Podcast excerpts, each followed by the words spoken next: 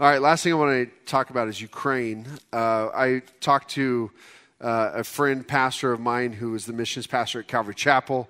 He, uh, mentor of mine, uh, especially as I entered in as the missions pastor here. And uh, John Chubik, Pastor John Chubik, had planted a church in Ukraine and and was there for uh, 11 years, and now he's he's here. But I figured if there was somebody that had contact with people that was uh, what was going on, it would be him. And so I called him yesterday and asked him for prayer requests, and he shared a couple things about what was going on in the Ukraine. And I'm sure maybe some of you have friends and have heard people heard, but uh, he was sharing with me that uh, one of his uh, the ministers who helped plant the church that he planted, Pasha, is actually currently in a foxhole on the front lines. And uh, so he said he had good connection with him up until like two days ago, and then all the cell stuff cut, cut out. And then uh, he was sharing a story about some of the missionaries because many of the missionaries have uh, decided to stay as long as possible. Uh, one particular, George Markey, he had actually sent his family out of the country but was staying, and then he felt the Lord say, You need to go. So he left, and uh, the very next day, his apartment complex was destroyed by a missile. Uh, so, uh, but uh, they, they, one of the things that the Ukrainians have, have commented, and the uh, Christians there, are how much they recognize that the world is praying for them. The Christian community around the world is praying for them. Uh, they said they can literally feel the, the prayers. And so they're asking that God would stop the evil that God would lead his people and use them to bring comfort and salvation during this time, uh, which I love that prayer. And, and I, I believe CBN reported that the Ukraine has the most Christians per population in all of Europe as far as a country goes. So, uh, so they, here they are asking that God would use them to bring comfort and salvation to others. They're also asking for practic- prayer for practical wisdom, that the Holy Spirit would lead them to know when to go and when to leave and when to fight. Uh, and uh, he, they, they were commenting about how the Christians in the surrounding countries have uh, been coming together to receive refugees in uh, Poland, Hungary, Romania. The Christian ministries and churches are receiving many, many refugees and coming together. And then the last thing was that the pastors in Russia, the Calvary Chapel pastors in Russia, held a prayer meeting and uh, they invited other pastors to come, and they're praying that uh, that Putin would turn around, that he would stop this madness. They don't even understand it, so they're asking uh, to to be a part of that prayer. So uh, we, we, do want to take a moment and pray for them, and then we'll get into the Word tonight. Uh, let's see. Uh, do we have an elder in the? We don't have any elders in this meeting. All right, uh, there we go. Manny, there you are. Scott's outside. I know. What good is he now?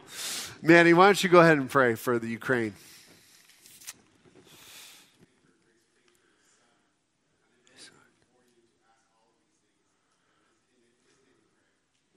Amen, Lord, and we thank you so much uh, for these dear Christians that want to be used mightily for your kingdom.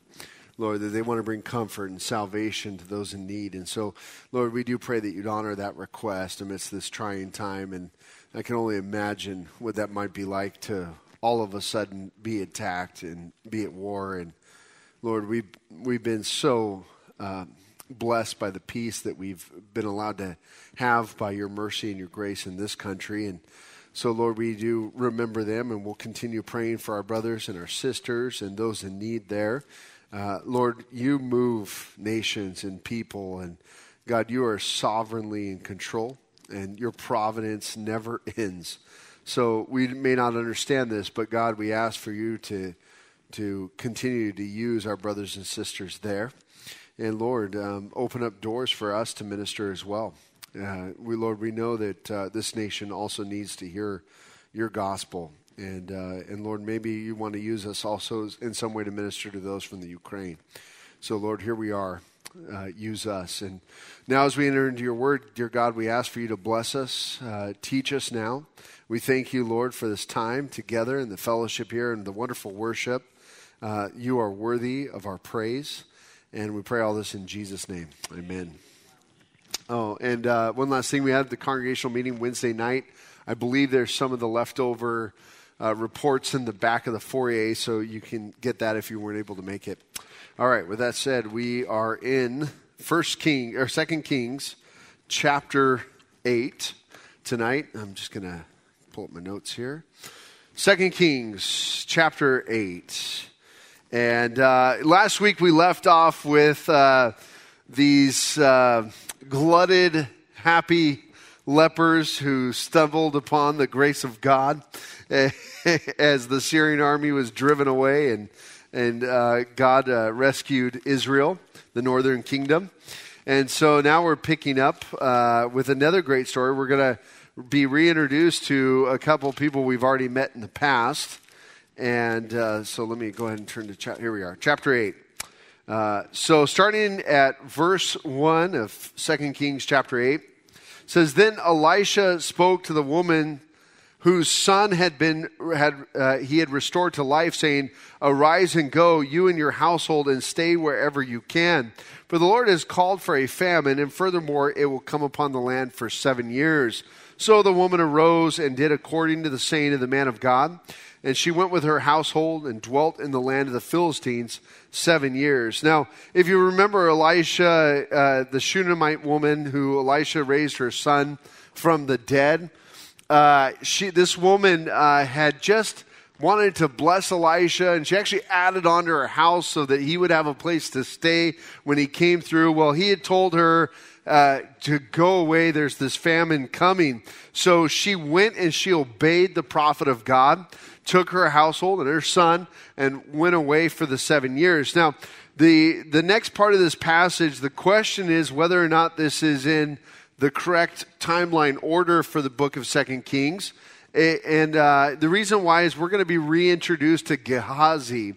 And Gehazi was the servant of the man of God, the servant of Elisha. And if you remember, Gehazi was serving Elisha when Naaman, the king uh, or the uh, captain of Syria, came and he was leprous. I, I, believe, was it Benny who taught on that passage uh, while I was gone? Uh, he was leprous and he, uh, he came to get healing. Elisha healed him and then sent him on his way. He tried to pay Elijah, Elisha, but Elisha said, No, no, I won't accept it and uh, you just go. And part of that was the fact that this was from God, this was God's dealing, and you can't buy off God or pay off God. So Naaman went on his way, and Gehazi ran ahead, met Naaman, and said, Oh, you know, uh, you probably should leave some clothes and some things, uh, maybe a tip here or there. and, and he got some money out of him. So he comes back to Elisha, and Elisha basically says, What have you done? And he knows right away, of course, what Gehazi has done. And he curses Gehazi. Actually, I should say the Lord curses Gehazi through the mouth of Elisha that he would become leprous. So the question is if, if this is during that period of time where Gehazi is leprous, and I think it just might be, but here we go in verse 3. It came to pass at the end of seven years that the woman returned from the land of the Philistines. And she went to make an appeal to the king for her house and for her land. Then the king talked with Gehazi, the servant of the man of God, saying, Tell me, please, all the great things Elisha has done. Uh, this is one of those times where you might want to circle or underline in your Bible, it came to pass. And just put, God brought to pass. And the reason why I want to say that is, it just so happens that this woman is coming back and her land and her possessions, her household, or sorry, her household and her land are no longer hers because she's abandoned them. So she's coming to the king of Israel, which is the son of Ahab, to ask if she, he would give her back his land. And I mean, to a certain extent, she's probably going to say, look, I obeyed the mouth of the man of God, the prophet of God. I went, and now please give me back my land. Other people are living in the house and all these things, and I've lost everything. And and uh, I don't know about you, but given the way uh, the king's father Ahab responded, and the fact that he took people's land, I don't know that there'd be much hope. But it just so happens that Gehazi, the servant of Elisha, is there, and notice what the king is asking of the servant, Tell me, please, all the great things Elijah has done. And so Gehazi is telling of these great things. Now it happened, there it is again, you can underline circle that, as he was telling the king how he had restored the dead to life, that there was the woman whose son he had restored to life, appealing to the king for her house for, and for her land. Uh, sorry, I lost my place. And for her land. And Gehazi said, My lord, O king, this is the woman, and this is her son whom Elisha restored to life. And when the king asked the woman, she told him. So the king appointed a certain officer for her, saying, Restore all that was hers and all the proceeds of the field from the day that she left the land until now. And, uh, you know, this isn't something that is a miraculous miracle, a miracle uh, in the sense of restoring a, a dead son to life or uh, the jars of oil or anything like that. We don't see this extreme miracle here, but certainly we can absolutely see the hand of God in dealing with this woman and taking care of her because of these words. It came to pass and it happened so. And the reason why I love this story so much is that God is orchestrating events. And for those who honor the Lord and walk in the Lord, you can know for certain that God is orchestrating the events around you and the events of your life, that God is sovereignly in control and you're never outside of his providence. And that is a beautiful truth to, to remind yourself of always, even in those hard times, those times in which we use words like, I have to endure through it, because nobody wants to endure anything. Uh, that's just not human nature to endure. Uh, but but there are times in our lives where we do have to endure, and so we can know that God is providential providential in our lives, and He's orchestrating things. So this woman happens to be there to for her land when Gehazi is reporting about what Elisha has done. Now, I want to say something about Gehazi. If this event happened after he was struck cursed with leprosy, we can see something about Gehazi that certainly I would say that we could say that Gehazi has repented of his sin. And he's proclaiming, I mean, he could lie here. He could tell the king, Oh, I don't know anything about what Elisha's done. I'm bitter and I'm mad at Elisha and all these sorts of things. But here he is reporting to the king, if this is the case where this is happening in, in uh, chronological order, that he's now reporting to the king all these marvelous things that, that God has done through the prophet Elisha and he happens to see, wait a minute, that's the woman, that's her, she's the one. And so we see that the king is appointing an officer to her to restore all that was hers and all the proceeds of the field from the day that she left the land until now. Now, that's a wonderful, wonderful ending for this woman, the Shunammite woman, and uh, to see God restoring those things to her and giving them back to her. And uh, I, it just goes to show that God is absolutely in control, even over wicked kings. And I think sometimes we need to remind ourselves of that when we have wicked representatives or people in a, a powerful position. We might not hope for much from them, but we have to remember that God is ultimately in control. And it is important for the Christian to continue being prayerful praying to God, pursuing God, asking for God to move, and then using the means that has been given to us to petition for a good outcome. See, this woman goes to a king. She could have said, Oh, forget it. This king is so wicked and evil. What is he? How is he going to honor the Lord? And if I say, Oh, the, the man of God, the prophet of God has told me to go, uh, well, he doesn't even respect Elijah. I mean, we, she could have taken that position and never gone. But I want to say that in application of this purpose, I think for, for me in, in my day, in my circumstances and time, I, I see this as a way to recognize that God is in control and I should use the means that God has given to me uh, to petition leaders, to ask for things that are right, to pray for uh, good and for righteousness to be done and for God to put away evil in individuals. So I think that's an important application for this story of the Shunammite woman's land being restored. And uh, I love the fact that it says, restore all that was hers and all the proceeds of the field from the day that she left the land until now. By the way, in the future, we're going to see God restoring all that is promised to Israel. And we're going to see that the Lord Jesus taking his throne upon uh, his throne here on earth as he I- implements his millennial reign and he'll restore everything that belongs to his people the way it should be. So that's something to look forward to in the future. All right, uh, verse 7. Uh, then Elisha went to Damascus, and Ben Hadad, king of Syria, was sick. And it was told him, saying, The man of God has come here.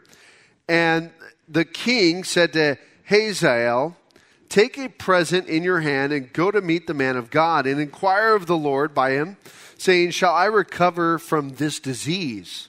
So Hazael went to meet him and took a present with him of every good thing of Damascus, 40 camel loads. And he, and he came and stood before him and said, Your son Ben Hadad, king of Syria, has sent me to you, saying, Shall I recover from this disease?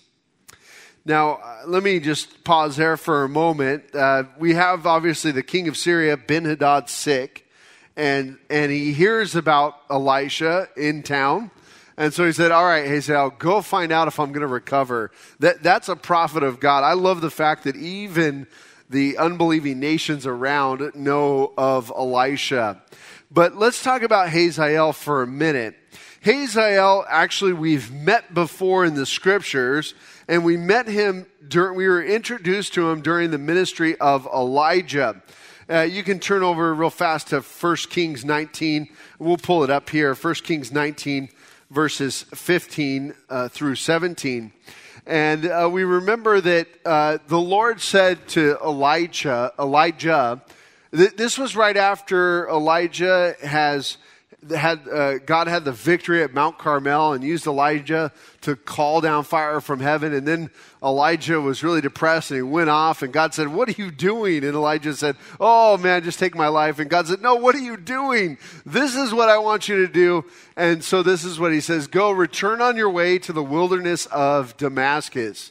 When you arrive, anoint Hazael as king over Syria." Verse sixteen. Also, you shall anoint Jehu, the son of Nimshi, as king over Israel. And Elisha, the son of Shaphat of Abel, uh, Meholah, you shall anoint as a prophet in your place. Verse 17 It shall be that whoever escapes the sword of Hazael, Jehu will kill. And whoever escapes the sword of Jehu, Elisha will kill. Okay? So that's the, that's the prophecy that Elijah is given by God about Hazael that he's told earlier on to go anoint Hazael as king over Syria. So now we, we move forward some time to Elisha's ministry, and Hazael comes to ask about Ben Hadad, king of Syria. And verse 10 is where we, we, we're picking back up. And Elisha said to him, Go, say to him, You shall certainly recover. However, the Lord has shown me that he will really die. So there's two parts of this message. He's not going to die of the disease, but he's going to die. Then he set his countenance in a stare until he was ashamed, and the man of God wept. So we can see this picture as Elisha is giving the message to Hazael, he's just staring. And then the staring turns in to weeping. So he answered, uh, or sorry, Hazael uh, said, Why is my Lord weeping? He answered, Because I know the evil that you will do to the children of Israel. Their strongholds you will set on fire, their young men you will kill with the sword, and you will dash their children and rip open their women with child. So Hazael said, But what is your servant, a dog, that he should do this gross thing? And Elisha answered, The Lord has shown me that you will become king over Syria. So, as Elisha is giving this prophecy, he's also given this vision of what will happen. And, uh, you know, what do they say? Ignorance is bliss, right? Uh, sometimes not knowing is almost better than knowing. And, uh, and I'm not, I'm not say, quoting that as a scriptural idea, okay? But what I'm saying is that uh, as Elisha is given this vision of Hazael, it brings him to weep for his people. It's this terrible vision of what Hazael was do. Of course, Hazael says, oh, like, listen, I would never do these gross things. I, would, I wouldn't act this way. I wouldn't rip open women's wombs. I wouldn't dash children to pieces off walls. I wouldn't kill people and burn strongholds. That's not me. But the problem is the Lord knows the heart, doesn't he? And the Lord knows exactly what Hazael will do. So, verse 14, it says, Then he departed from Elisha came to his master and said to him, What did Elisha say to you? And he answered, He told me you would surely recover. Verse 15, but it happened on the next day that Hazael took a thick cloth and dipped it in water and spread it over his face so that he died. And Hazael reigned in his place. And so he suffocated Ben Hadad, taking his place on the throne. Uh, you know, it's interesting. Sometimes we just refuse to believe uh, any type of rebuke from the Lord or any type of uh, correction, or and sometimes uh, when when someone comes to us to speak to us about something, we have a tendency to, well, I don't know about that. But uh, Hazael here, as he hears this word from the Lord, he goes, "That's not me." and then he goes and does that very thing. He kills Ben Hadad, and we're going to see we're going to see Hazael again. Obviously, we're going to see this prophecy, uh, these prophecy of the Lord come true as it always does. But um, it's just a sad commentary, and Elisha gives him this prophecy. So, verse sixteen. Uh, now, in the fifth year of Joram, the son of Ahab, king of Israel, Jehoshaphat, having been king of Judah, Jehoram, the son of Jehoshaphat, became, began to reign as king of Judah. So let me explain what we're doing now. We haven't really talked about the southern kingdom for quite some time. We're moving back over to the southern kingdom of Judah. Now, if you remember, uh, with the division of the kingdoms, we have the northern kingdom, which we call Israel, and there's 10 tribes there. And then we have the southern kingdom, which we call Judah, and that is the tribe of Judah and Benjamin in the southern kingdom. And if you remember that God basically has established Judah uh, and be, as a as a promise to fulfill what He said to David, King David. Uh, so that is uh, that is why God has left. Uh, someone on the throne in Judah, even with their wickedness. Well, Jehoshaphat was actually uh, a pretty good king. Jehoshaphat, we saw in the past, uh, really did uh, marvelous things to restore uh, faith in God or to continue with faith in God. He every time he was attacked, he turned to the Lord. He even called for a whole fast for the people of Israel. And last time we saw Jehoshaphat, he had been fighting alongside King Ahab, if you remember. And every time Jehoshaphat went around Ahab, Ahab would say, Hey, will you go to war with me? And Jehoshaphat would say, Well, wait a minute, have you consulted a prophet? Should, we should consult the Lord here to know whether we should do this or not. And if you remember, uh, there was a, a time when uh, Ahab didn't want to bring the one prophet. He brought all these pro- false prophets, and Jehoshaphat said, Oh, no, I don't, I don't know. Don't you have anybody who will speak the truth? and so Jehoshaphat is uh, somewhat of a good king, but he comes to the place where he passes, and his son, Jehoram, the son of Jehoshaphat, began to reign as king of Judah. So this is how you can tell the difference. Joram, with no H, is the son of Ahab, and he's the king of the northern kingdom. Jehoram, with an H, is the son of Jehoshaphat, but king of the southern kingdom, Judah. Okay? So he was 32 years old when he became king, and he reigned eight years in Jerusalem. And he walked in the way of the kings of Israel, just as the house of Ahab had done. For the daughter of Ahab was his wife, and he did evil in the sight of the Lord. Yet the Lord would not destroy Judah for the sake of his servant David, as he promised him to give a lamp to him and his sons forever. So, this is actually a really bad commentary on Jehoram. Jehoram walked in the ways of the kings of Israel. we see that Jehoram is a very evil king, an evil king for, for the kingdom of Judah. And he's doing the things that the kings of Israel would do the false worship of God, the false wor- worship of false gods. And he's proceeding to, in uh, uh, disobedience and rebellion against the Lord. And why is he doing it? We get an explanation here because he married the daughter of Ahab. Now, how would you like to have Jezebel for a mother in law? Wow. If you have a problem with your mother in law, trust me, you don't have a problem with your mother in law. This guy has a problem with his mother in law, the most wicked woman in the Old Testament, Jezebel. Okay, I'm sorry, I'm done with the mother in law jokes. but uh, uh, but anyway, Jezebel uh, is his mother-in-law. Now, I, I want to say something about this for a moment because Jehoshaphat made a mistake, I believe, with his son Jehoram. Uh, we know that earlier on, when we read the story of Jehoshaphat even coming down to battle alongside Jeho- uh, Ahab, it was a part of it was because of this this uh, marriage that he had uh, united their kingdoms through marriage. And I want to just make a comment to those who are single today. Those of you who have not found a spouse yet, we know the Bible says he who finds a wife finds a good thing, and obviously vice versa on that. But I think it's really important that you look for good character in your spouse. Here, Jehoram marries uh, the, the daughter of the most wicked and evil couple that we, uh, that we see as these kings, Jezebel and Ahab, and, and they're continually mentioned as wicked. And we see it obviously has an effect on him and his faith. And I want to say this to, to you out there who are looking for a spouse, no matter how good the union might look, no matter how, how much it might look, er, how well it looks from the outside, be it strategic union. Hopefully, you're not marrying for strategic things anymore.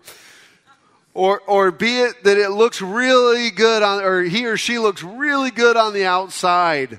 Consider the character of the individual.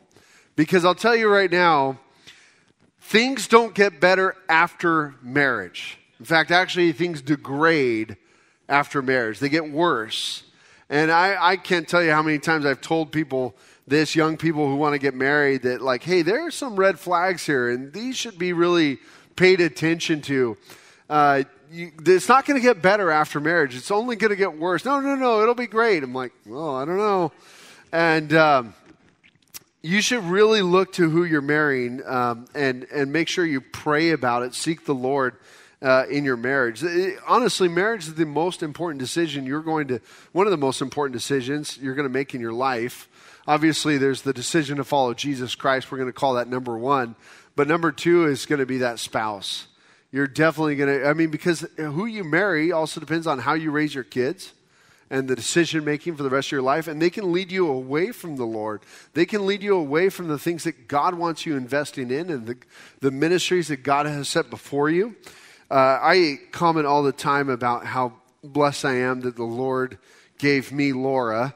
Uh, I always tell her that I'm just amazed that God, I mean, I was a knucklehead and God, God knew. I, I, mean, listen, when I was uh, getting, when I felt like the Lord was calling me into ministry and I, I had been praying about it, and uh, I came to her and I said, okay, Laura, God's calling me into ministry either you're going to be a part of this or we need to break up. It was not a great way to handle that. I mean, it was true, but it was not a great way to tell this person, tell her how much I, because I loved her and we were getting serious and just not a great way to break it. And uh, Laura basically said, huh, okay. Well, later on, she comes back and she says, no, I, I'm in for this. And I, uh, over and over, as uh, I've been in ministry, she has been an incredible support to the work of God. And I mean, I always I thought it was just normal that uh, wives are okay with their husbands just leaving for a couple weeks and going to another country and all these things. Turns out that's not normal. So. so, uh, and every time I go on a mission trip uh, or I've done something I, I, say, oh, Laura, I think God is, I think I'm, I'm, I'm going here next week. Or, and you guys heard, know about that last trip to Africa. I think I had three days before I left, or uh, four days. And I called her up and I said, Laura, I, I think I'm going to Kenya on, on Tuesday. And she's like, oh, okay. I said, all right. Um, and, and there's been times when she says, I don't think you should go. And I said, okay, you just pray about this. She's like, okay, I'll pray about it. She calls me back later, a couple hours later saying, you should go. So either she's upset at me or she's listening to the Lord, you know. no, but uh, I'll tell you, I, I'm just so blessed by my wife and uh, what a godly woman she is. And so I, I know she's probably cringing that I'm speaking about her, but but uh, it's really the truth. So, uh, young, those of you who are single, I really want to encourage you. Uh, take time and wait on the Lord. I know sometimes we get in a position where we feel like, oh, I got to get married, I got to get married, I got to do this. But uh, that is an important decision. And don't uh, make this mistake of Jehoram and uh, as he married this woman, this daughter of Ahab. So, now, there's a couple more things I want to talk about. Oh, let's go to verse 20. In his days, in Jehoram's days, Edom revolted against Judah's authority and made a king over themselves. So Joram went to Zair and all his chariots with him. Then he rose by night and attacked the Edomites who had surrounded him. The captains of their chariots and the troops uh, fled their tents. Thus, Edom has been in revolt against Judah's authority to this day, and Libnah revolted at that time. Now, the rest of the acts of Joram and all that he did, are they not written in the book of the Chronicles of the kings of Judah? So Joram rested with his fathers and was buried, and his fathers in the city of David. Then Ahaziah, his son, reigned in his place. Okay, sorry, we switch back over to Joram. Okay, I want to go back over to. Uh, Jehoram, and we're going to go over to Chronicles for a moment. Chronicles 21. Let's look at Jehoram. Chronicles 21. So, and Jehoshaphat rested with his fathers and was buried with his fathers in the city of David. Then Jehoram, his son, reigned in his place. He had brothers, the sons of Jehoshaphat, and here are the names of the brothers. Let's go to the next verse. Their father gave them great gifts of silver and gold and precious things with fortified cities in Judah, but he gave the kingdom to Jehoram because he was the firstborn. Now I'm going to pause there for a moment. So he's blessed all the sons, he's given them gifts, but who has he given the kingdom to? Jehoram. Okay, now we go to the next verse. Now, when Jehoram was established over the kingdom of his father, he strengthened himself and killed all his brothers with the sword, and also all, all, also others of the princes of Israel. So he wipes everybody out. Jehoram was 32 years old when he became king, and he reigned eight years in Jerusalem. Verse 6 And he walked in the way of the kings of Israel, just as the house of Ahab had done, for he had the daughter of Ahab as a wife, and he did evil in the sight of the Lord. Yet the Lord would not destroy the house of David because of the co- co- covenant that he had made with David, and since he had promised to give a lamp to him and to his sons forever. In his days, Edom revolted against Judah's authority and made a king over themselves. Now, I'm going to pause there for a minute. In verse 7, we see that God says, I won't destroy them. Uh, obviously, there's great wickedness here because of a covenant that I made with David. Now, just because God doesn't destroy doesn't mean that he's pleased with behavior. And so clearly we see that, that if it hadn't been for King David, Jehoram would have been wiped out. But God says, because of that promise, I'm, gonna, I'm a promise keeper. All right. So Edom rebels, verse 9. Uh, so Jehoram went out with his officers and all his chariots with him, and he rose by night and attacked the Edomites who had surrounded him and the captains of the chariots. Thus Edom has been in revolt against Judah's authority to this day. At that time, Libnah revolted against his rule because he had forsaken the Lord God of his fathers. Moreover, he made high places in the mountains of Judah, and he caused the inhabitants of Jerusalem to commit harlotry and led Judah astray. So now we see that Jehoram is adding high places, a worship to false gods, and he's causing Jerusalem to commit harlotry and led Judah astray. So there, he's uh, encouraging and even forcing the worship of false gods upon his people. Verse 12, and a letter came to him from Elijah the prophet. Now, this is, uh, this is pretty awesome because Elijah the prophet has a letter for Jehoram, so we're kind of backing up in time here. And this is the prophecy. Thus says the Lord God of your father David, because you have not walked in the ways of Jehoshaphat your father, or in the ways of Asa, king of Judah, but have walked in the way of the kings of Israel, and have made Judah and the inhabitants of Jerusalem to play the harlot like the harlotry of the house of Ahab, and also have killed your brothers, those of your father's household who were better than yourself. Behold, the Lord will strike your people with a serious affliction, your children, your wives, and all your possessions, and you will become very sick with the disease of your, of your intestines until your intestines come out by reason of the sickness day by day. Wow. Verse 16. Uh, you know, it's kind of interesting because it's just like, it's, uh, it's just exemplary of the rottenness on the inside, and God just is going to bring it out. Verse 16 Moreover, the Lord stirred up against Jehoram the spirit of the Philistines and the Arabians who were near the, the Ethiopians. And they came up into Judah and invaded it and carried away all the possessions that were found in the king's house, and also his sons and his wives, so that there was not a son left to him except Jehoah, Je, ha, Jehoahaz, the youngest of his sons. After all this, the Lord struck him in his intestines with an incurable disease. Then it happened in the course of time after the end of two years that his intestines came out because of, of his sickness. So he died in severe pain, and his people made no burning for him like the burning for his fathers. He was 32 years old when he became king. He reigned in Jerusalem eight years, and to no one's sorrow departed. However, they buried him in the city of David, but not in the tombs of the kings. He's uh, pretty well loved, isn't he? So uh, Jehoram caused uh, did a lot of wickedness and caused a lot of evil. But notice this that even if Israel was worshiping the Lord God under the reign of Jehoshaphat, now in these 8 years he's forcing Israel to commit or Judah, sorry, Judah to commit harlotry and go after these other gods. And we see that Judah is paying the price for it. Remember, under Jehoshaphat, Jehoshaphat's reign, God gave incredible victories to Judah and protected them. He gave peace to the people of Judah during that time because Jehoshaphat was godly.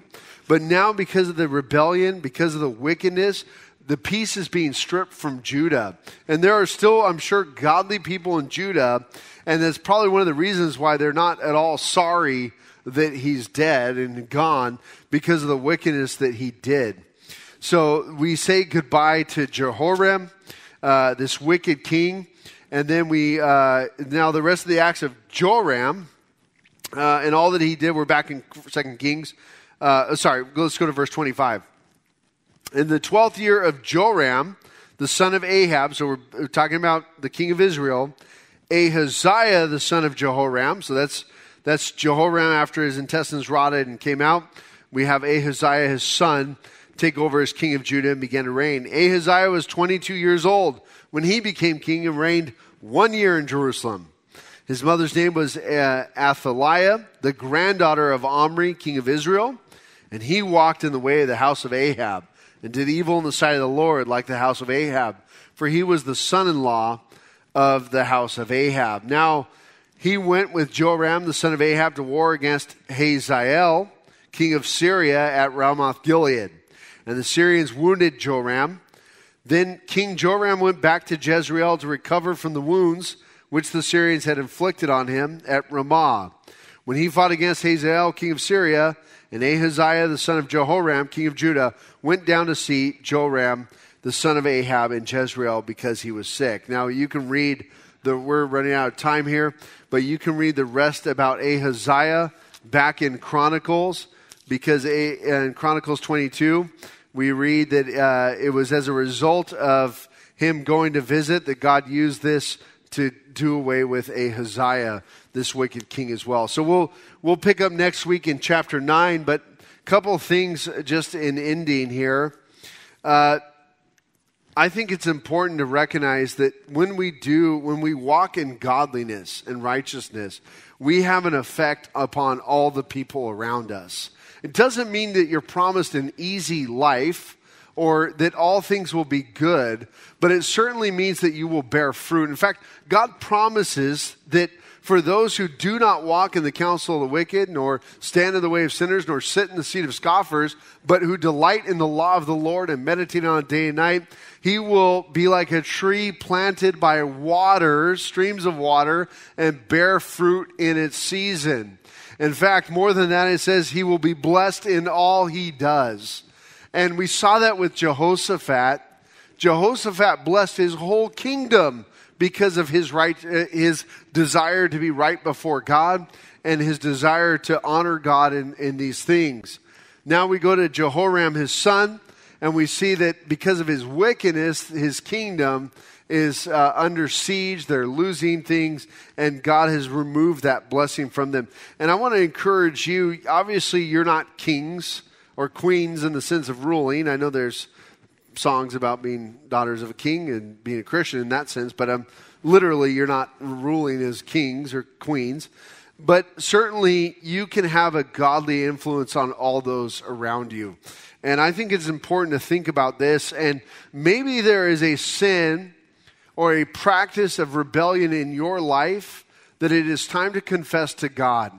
You've been walking in the way of, of a sinful habit, a sinful behavior, a rebellious idea, uh, a rebellious philosophy, whatever the case is, but you've been walking in this way, and this is an opportunity for you to repent and for you to surrender that to the Lord, and then to start walking in a way that is godly and bless those around you as you as you walk with the Lord. So I want to encourage you that tonight as we close. Let's go ahead and pray. Lord, we thank you so much for this time together. If you are one of those who uh, says, I, I, have got to repent of this, I'm, I don't want to walk in, in evil, I don't want to walk in rebelliousness, you just pray right now, Lord, forgive me. Restore my relationship with you. You confess that now to the Lord. Lord, I'm ready to walk in godliness and righteousness. And so, Lord, I pray that you would use me mightily for the people around me, that I might be a blessing in my workplace, in my family, in my community. Lord, all these areas that of people that we interact with every day, God, we want to be bear fruit. And we want to be salt and light among the people. So use us mightily. We thank you, Lord, that you used the mouth of Elijah and the mouth of Elisha, your servants to call people back to faith in you. And Lord, our country, we, we need that here, Lord. There is a rebelliousness that is set in, there's a wickedness, a turning away from you, and we all see it. And Lord, we're sorry to see our country go through this, but we ask, Lord God, that you might use us to turn, turn this around, Lord, that we might influence the people around us, that, that there might be a revival in, in our community and in our nation. We thank you, dear God, for your love for us, and we thank you that you paid the ultimate price for us. You died for us on that cross and rose from the dead, giving us victory over death. So we give you all the praise and all the glory. We pray this in Jesus' name. Amen. I want to leave you with uh, the end of First John. We know that we are of God, and the whole world lies under the sway of the wicked one.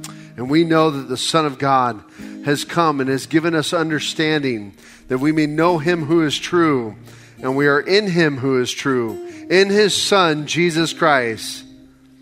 This is the true God and eternal life. Amen. Lord,